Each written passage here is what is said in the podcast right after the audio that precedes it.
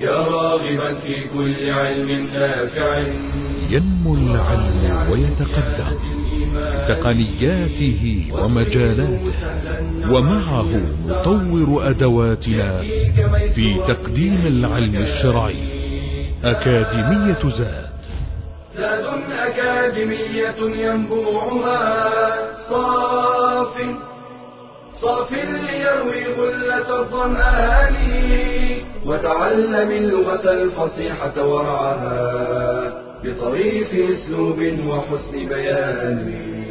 بشرى لنا زاد أكاديمية للعلم كالأزهار في البستان. بسم الله الرحمن الرحيم. الحمد لله رب العالمين والصلاة والسلام على أشرف الأنبياء والمرسلين نبينا محمد وعلى آله وصحبه أجمعين.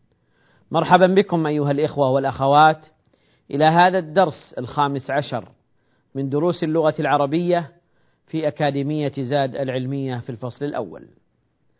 درسنا في هذا اليوم سيكون استكمالا للدرس الماضي الذي تحدثنا فيه عن علامات الإعراب الأصلية والفرعية.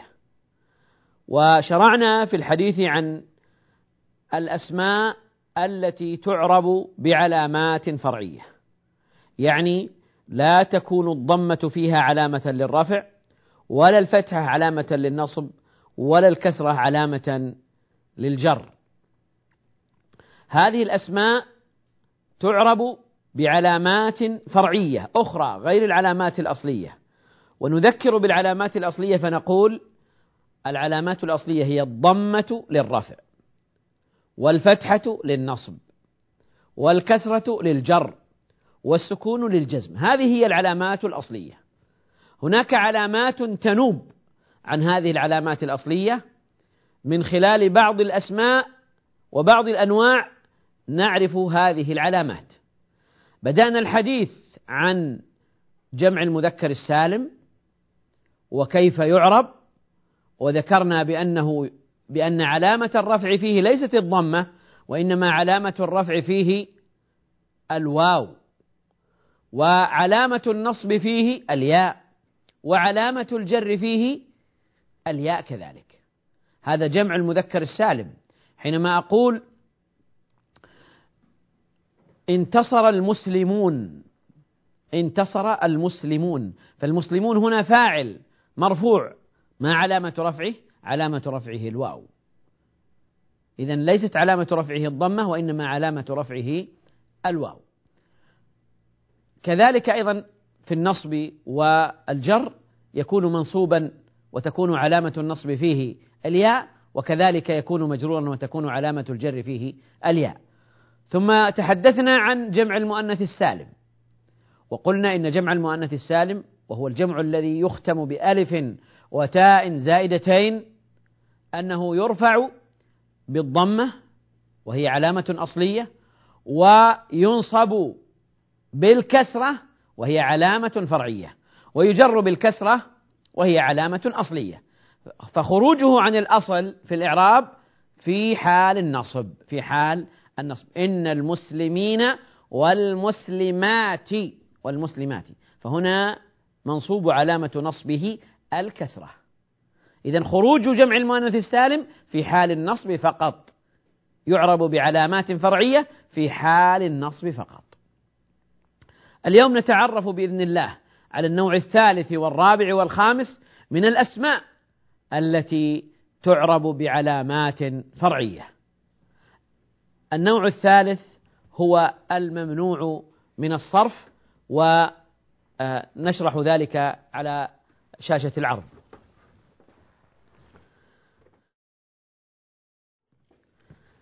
الممنوع من الصرف هو النوع الثالث من الأسماء التي تعرب بعلامات فرعية. لكن قبل أن نعرف إعرابه لا بأس أن نقف على هذا المصطلح الممنوع من الصرف.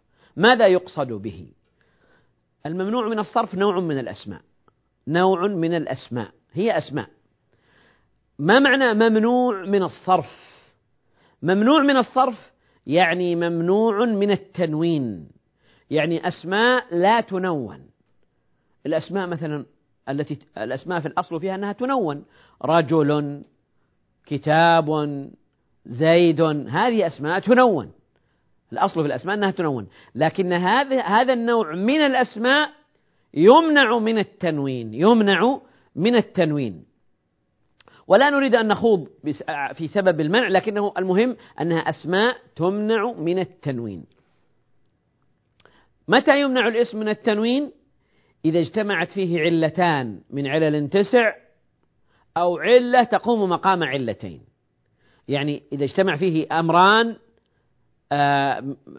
معلومان فإن إذا اجتمع هذا هذان الأمران يمنع الاسم من الصرف يمنع من التنوين ويكون له إعراب خاص ويكون له إعراب خاص. ما هي هذه العلل؟ هناك علتان أصليتان العلمية أن يكون علما علما على ذات علما على آه، إنسان أو مكان. المهم أن يكون علما. وهناك علة أخرى تقابلها تأتي يعني أيضا علة أصلية قوية هي الوصفية أن يكون وصفا.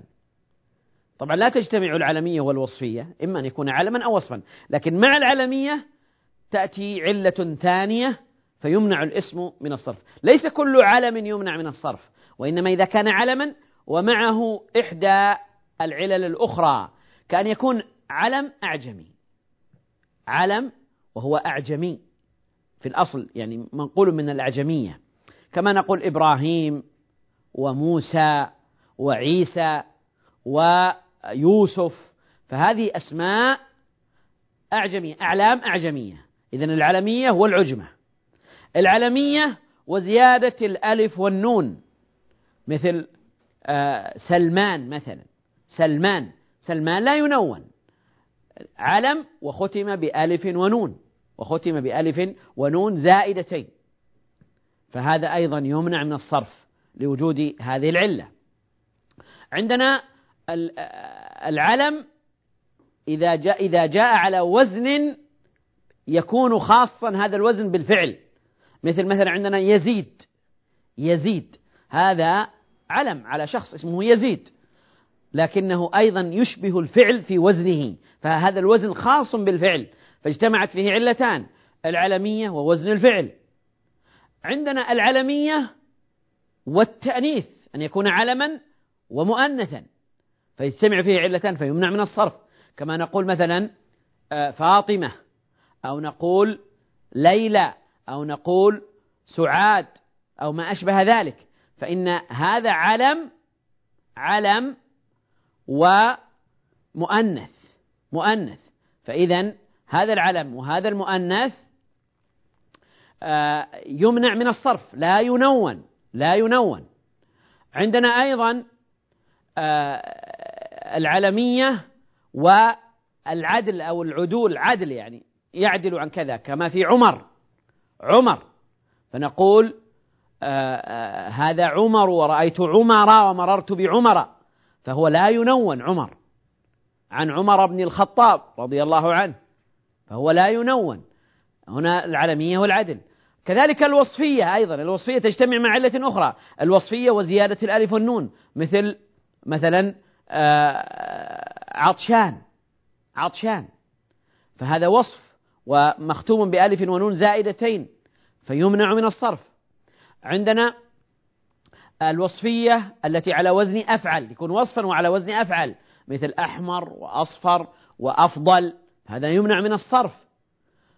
وهكذا هناك علل تجتمع إذا اجتمعت علتان في الاسم فإنه يمنع من الصرف. أنا ذكرت بعض الأمثلة وبعض هذه العلل إذا اجتمعت علتان. هناك علة تقوم مقام علتين يعني إذا جاءت علة واحدة هذه العلة يمنع من الصرف. مثل ألف التأنيث إذا كان الاسم مختوما بألف التأنيث. آه، مثل حمراء وصفراء وما أشبه ذلك. وكذلك أيضا صيغة منتهى الجموع. طبعا ألف التأنيث سواء كانت مقصورة أو ممدودة مثل لو قلنا حبلى حبلى. هذا فيه ألف التأنيث المقصورة فيمنع من الصرف. وكذلك إذا كانت ألف تأنيث ممدودة كذلك هناك علة صيغة منتهى الجموع. أن يأتي الاسم على صيغة منتهى الجموع وهي مفاعل ومفاعيل وشبهه مثل مساجد ومصابيح. فهذه يمنع الاسم من الصرف بسبب هذه العلة الواحدة. فإذا هنا الممنوع من الصرف يعني الممنوع من التنوين لوجود علة لوجود علة أو وجود علتين. اجتمعت فيه علتان. فيمنع من الصرف. كيف يكون إعرابه؟ كيف يرفع؟ ما علامة رفعه؟ ما علامة نصبه؟ ما علامة جره؟ هذا ما نعرفه إن شاء الله بعد الفاصل. بشرى أكاديمية للعلم كالأزهار في البستان.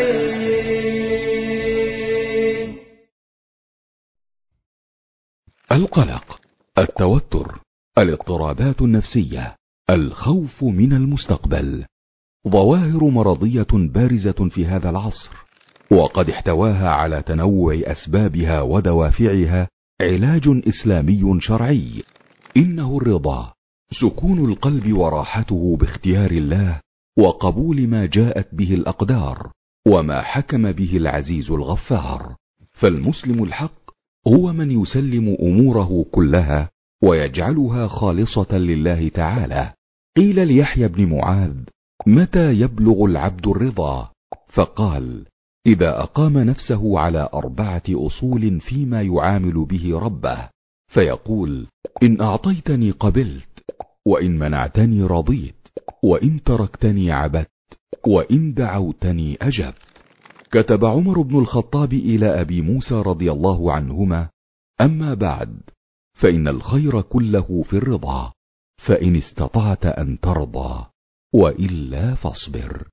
وللرضا ثمرات وفوائد منها محبة الله ورضاه كمال الإيمان وحسن الإسلام. باب عظيم من أبواب الفوز بالجنة. مظهر من مظاهر صلاح العبد وتقواه. يكسب القلب طمأنينة وراحة نفسية. يجنب العبد الأزمات النفسية والقلق الزائد والتوتر. فإذا أراد العبد الكفاية والغنى فليطرح عنه رداء الطمع. وليتذكر قول رسول الله صلى الله عليه وسلم ارض بما قسم الله لك تكن أغنى الناس. بشرى لنا زاد أكاديمية للعلم كالأزهار في البستان. بسم الله الرحمن الرحيم. نواصل أيها الإخوة. ذكرنا أن الممنوع من الصرف هو الممنوع من التنوين ويمنع لوجود علتين أو وجود علة تقوم مقام علتين. وذكرنا أمثلة على الممنوع من الصرف. الممنوع من الصرف ما هي علامات إعرابه؟ في حال الرفع يرفع بالضمة وفي حال النصب ينصب بالفتحة. يعني تكون علامة الرفع فيه الضمة وعلامة النصب فيه الفتحة. طيب هل هذه علامات أصلية أم فرعية؟ علامتان أصليتان. إذا في حال الرفع بعلامة أصلية في حال النصب بعلامة أصلية. أما في حال الجر فإنه يجر بالفتحة يعني لا يجر بالكسرة وإنما يجر بالفتحة. يعني تكون علامة الجر فيه علامة الجر فيه الفتحة. طيب الفتحة ليست علامة أصلية؟ نقول هنا ليست علامة أصلية لأنها علامة للجر. هي تكون أصلية إذا كانت علامة للنصب. أما إذا كانت علامة للجر فهي علامة فرعية. إذا علامة الجر فيه الفتحة نيابة عن الكسرة. أما علامة الرفع وعلامة النصب فعلامتان أصليتان. إذا هو يرفع علامة الرفع فيه الضمة ولذلك لم يذكر لأنها ليست آه، فرعية. وعلامة النصب الفتحة أيضا فهي أصلية. الفرعية هو هي علامة الجر فيه الفتحة. هنا الفرعية. نيابة عن الكسرة. فالفتحة تنوب نيابة عن الكسرة. يعني من الأمثلة قوله تعالى يرثني ويرث من آل يعقوب من آل يعقوب بالفتحة. وهنا وعهدنا إلى إبراهيم وإسماعيل. إبراهيم وإسماعيل. هنا آه، همزة يعني سقطت من الطباعة.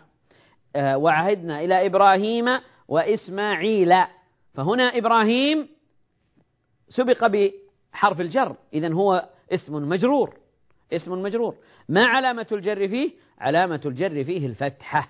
علامة الجر فيه الفتحة. إذا الممنوع من الصرف إذا جاء في موضع الجر فإن علامة الجر فيه تكون الفتحة. الفتحة. فلما نأتي نعرب يعقوب يرثني ويرث من آل يعقوب آل يعقوب. آل مضاف يعقوب مضاف إليه. مضاف إليه مجرور. وعلامة جره الفتحة نيابة عن الكسرة لأنه ممنوع من الصرف. وعهدنا إلى إبراهيم. إبراهيم اسم مجرور بحرف الجر. وعلامة جره الفتحة نيابة عن الكسرة لأنه ممنوع من الصرف. وإسماعيل معطوف على إبراهيم والمعطوف يتبع المعطوف عليه. معطوف على الاسم المجرور إبراهيم. وعلامة جره الفتحة نيابة عن الكسرة لأنه ممنوع من الصرف. إذا خلاصة الكلام. أن الممنوع من الصرف تكون علامة الجر فيه الفتحة. أما علامة الرفع فهي الضمة وأما علامة النصب فهي الفتحة. يعني لما لو قلت مثلا آه، جاء إبراهيم ورأيت إبراهيم ومررت بإبراهيم جاء إبراهيم فاعل مرفوع وعلامة رفعه الضمة على الأصل. ومررت ورأيت إبراهيم مفعول به منصوب وعلامة نصبه الفتحة على الأصل. ومررت بإبراهيم مجرور وعلامة جره الفتحة. بقي أن نشير إلى شيء يعني فائدة أن الممنوع من الصرف إذا دخلت عليه ال وصح أن تدخل عليه ال فإنه يجر بالكسرة. يعني حينما نقول آه، آه، حمراء مثلا حمراء لو قلت مثلا آه، كتبت في ورقة حمراء. في ورقة حمراء. حتى هو في موضع جر لكنه مجرور بالفتحة. طيب لو أضفنا إليه ال ال ماذا نقول؟ نقول كتبت في الورقة الحمراء. ها لما تدخل عليه ال يصبح مجرورا بالكسرة. فيتنبه لهذا. إذا إذا دخلت عليه ال. أو كان مضافا يعني لو أضيف إلى كلمة بعده فإنه أيضا يجر بالكسرة يجر بالكسرة. لو قلنا مثلا مررت بأفضلكم أفضل ممنوع من الصرف. لما أقول بأفضلكم لأنه مضاف إلى الضمير أو بأفضل النا بأفضل القوم أو بأفضل الطلاب.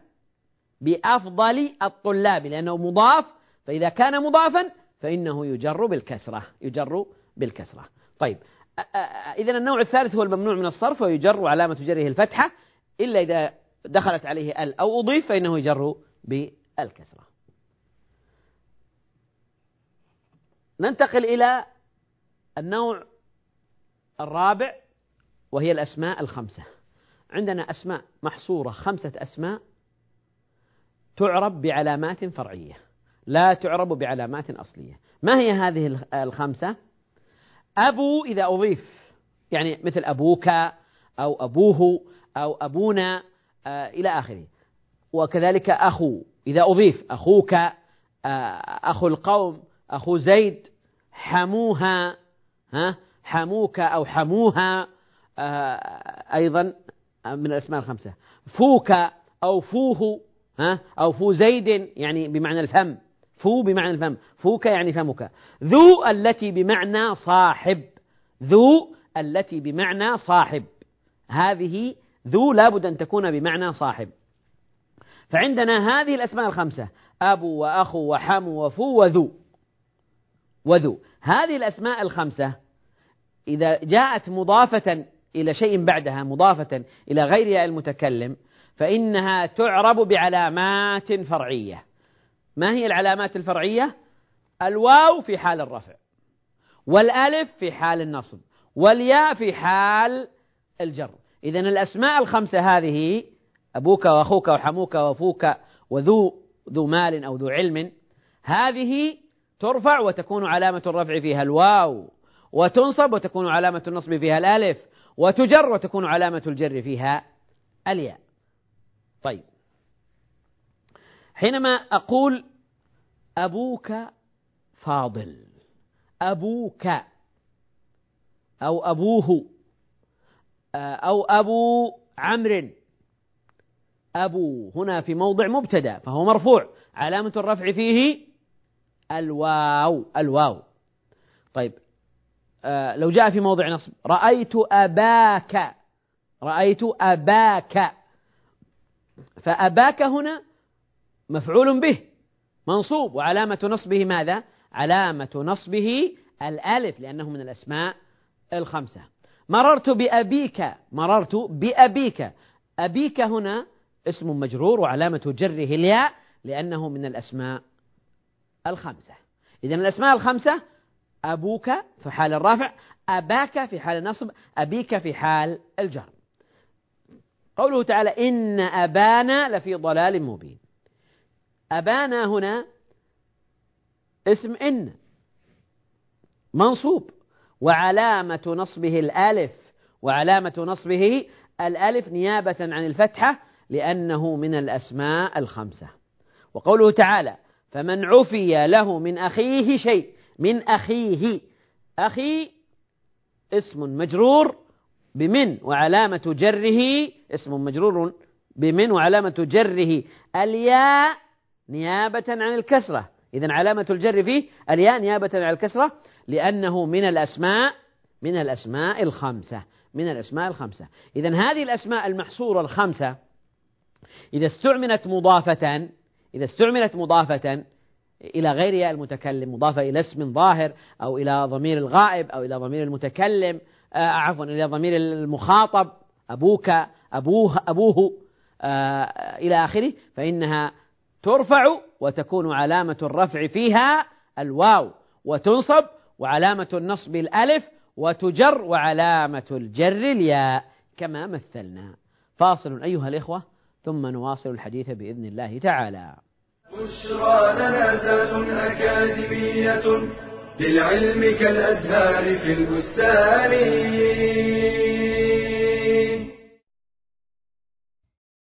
تتنوع وسائل المواصلات برا بالسيارات والقطارات وبحرا بالسفن وجوا بالطائرات ويدخل وقت الصلاة على المسافر وهو راكب.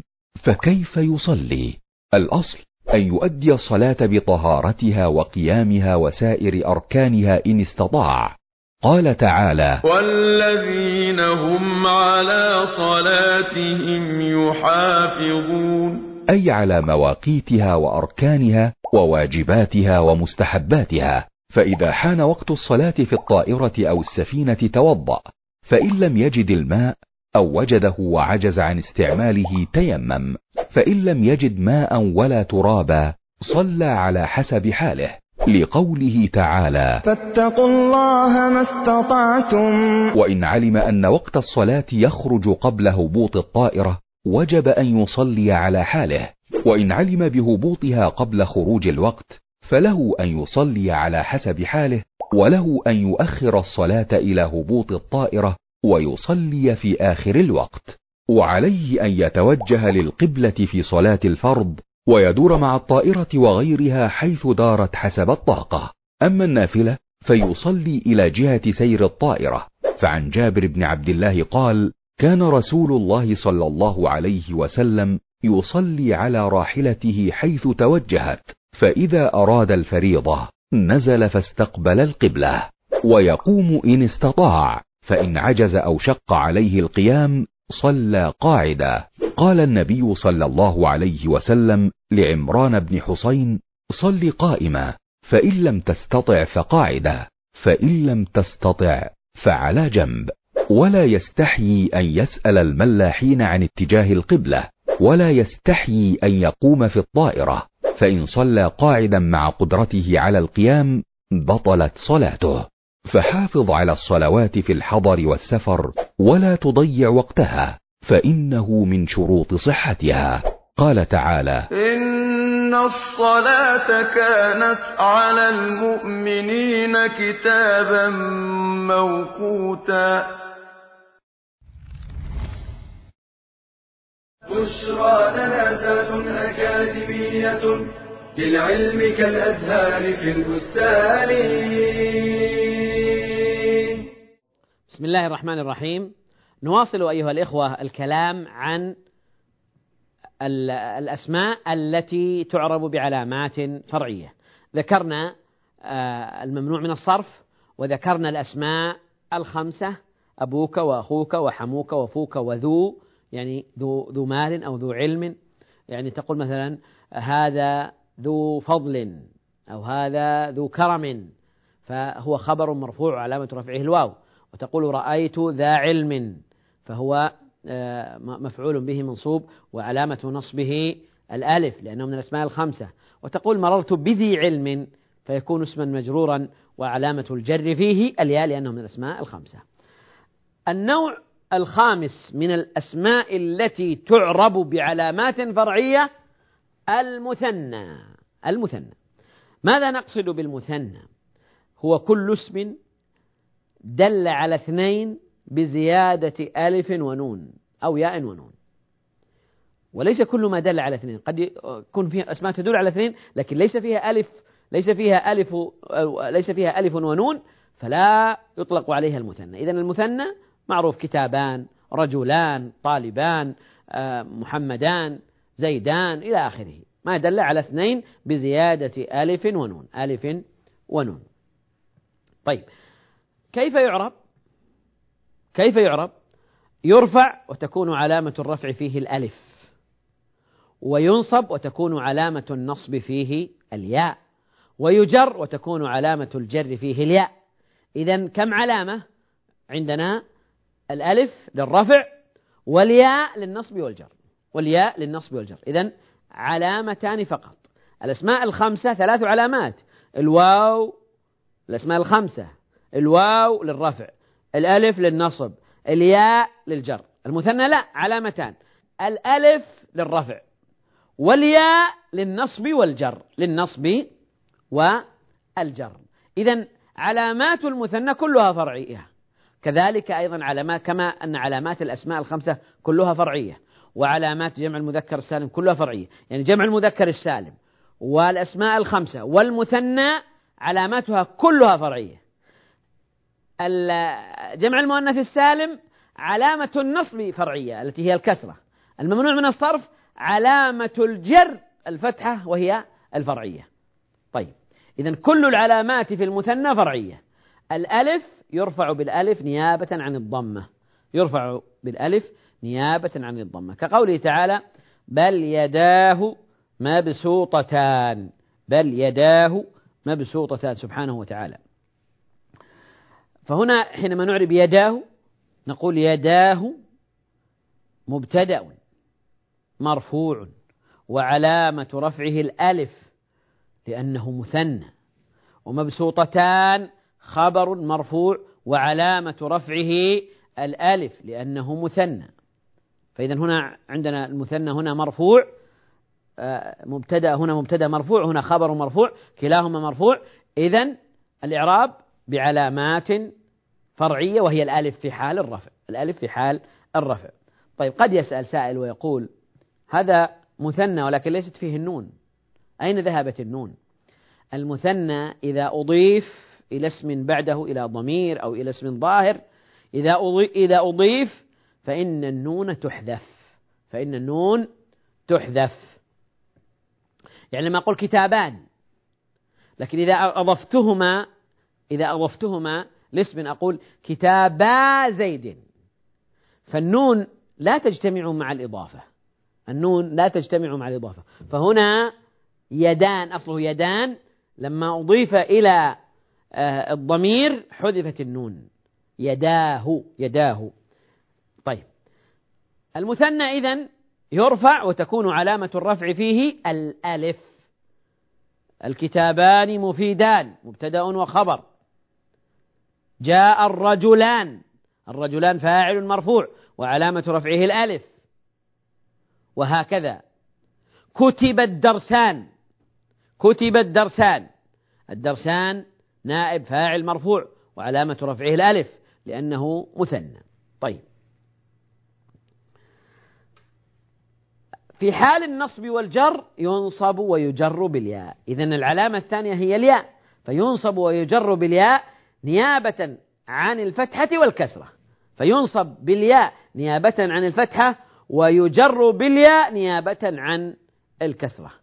إذا آه، يشترك النصب والجر في علامة واحدة وهي الياء وهي الياء. النصب كقوله تعالى ثم ارجع البصر كرتين. ثم ارجع البصر كرتين. وإعرابه كرتين مفعول مطلق منصوب بالياء وعلامة نصبه الياء لأنه نيابة عن الفتحة لأنه مثنى لأنه مثنى. الجر كقوله تعالى كلتا الجنتين. كلتا الجنتين. فكلتا الجنتين الجنتين هنا جاء آه، في موضع المضاف إليه فهو مجرور وعلامة جره الياء نيابة عن الكسرة لأنه مثنى لأنه مثنى. إذا المثنى يرفع وتكون علامة الرفع فيه الألف وينصب وتكون علامة النصب فيه الياء ويجر وتكون علامة الجر فيه الياء أيضا. إذا الياء في حالي النصب والجر. طيب لو أخذنا أمثلة على ذلك ونماذج لو قلت مثلا الرجلان كريمان. الرجلان كريمان. ما إعرابهما؟ إعراب الرجلان كريمان إعراب الكلمتين يعني. الرجلان مبتدأ مرفوع علامة رفعه الألف لأنه مثنى وكريمان خبر مرفوع وعلامة رفعه الألف لأنه مثنى. طيب لو أدخلنا على هذه الجملة صار مثلا صار وهي من أخوات كان. ماذا تعمل صار ترفع المبتدأ وتنصب الخبر. فماذا أقول؟ عندنا المثال الأول الرجلان كريمان. لو أدخلنا صار ماذا أقول؟ صار ها صار ماذا؟ الرجلان كريمين. لماذا؟ لأنه كريمين هذا خبر صار وصار من أخوات كان فهي ترفع المبتدأ وتنصب الخبر فإذا كريمين منصوب. لما صار منصوبا صار بالياء. لما كان مرفوعا كان بالألف. لما أصبح منصوبا صار بالياء. لو قلت مثلا مررت بالرجلين الكريمين. بالرجلين الكريمين. صار مجرور وعلامة جره الياء وعلامة جره الياء. طيب الرجلان كريمان. لو قلت إن هذه إن التي تنصب المبتدأ وترفع الخبر ماذا أقول؟ إن الرجلين كريمان لأنه إن تنصب المبتدأ. فلما جاء النصب في هذه الكلمة تحولت من الألف إلى الياء. إن الرجلين كريمان. فنعرب الرجلين اسم إن منصوب وعلامة نصبه الياء لأنه مثنى. طيب. إذا أيها الإخوة الخلاصة. يكون للاسم المعرب علامة تميزه وهي إما علامة أصلية أو فرعية. ما يعرب بعلامة أصلية المفرد وجمع التكسير وجمع المؤنث السالم رفعا وجرا والممنوع من الصرف رفعا ونصبا. طبعا جمع التكسير إذا لم يكن ممنوعا من الصرف. أما إذا كان ممنوعا من الصرف فإنه يلحق بالممنوع من الصرف. فإنه يكون ممنوعا من الصرف فيرفع وينصب بعلامة أصلية. أما الجر فإنه يجر بالفتحة. هذه التي تعرب بعلامات أصلية. أما ما يعرب بعلامات فرعية فهو المثنى وجمع المذكر السالم المثنى يرفع بالألف وينصب ويجر بالياء. جمع المذكر السالم يرفع بالواو وينصب ويجر بالياء.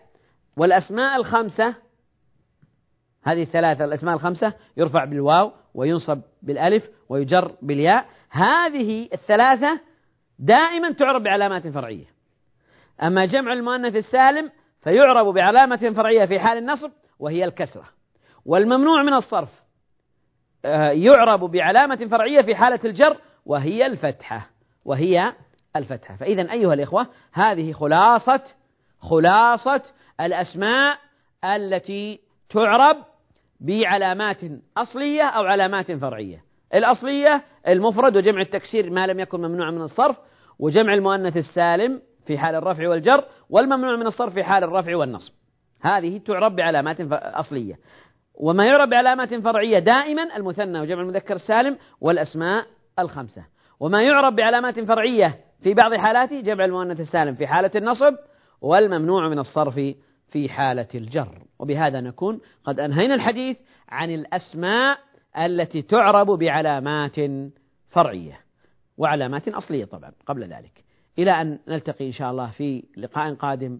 أستودعكم الله والسلام عليكم ورحمة الله وبركاته. تلك العلوم دروسها ميسورة في صرح علم الراسخ الأركان. بشرى لنا بشرى لنا بشرى لنا ذات أكاديمية للعلم كالأزهار في البستان.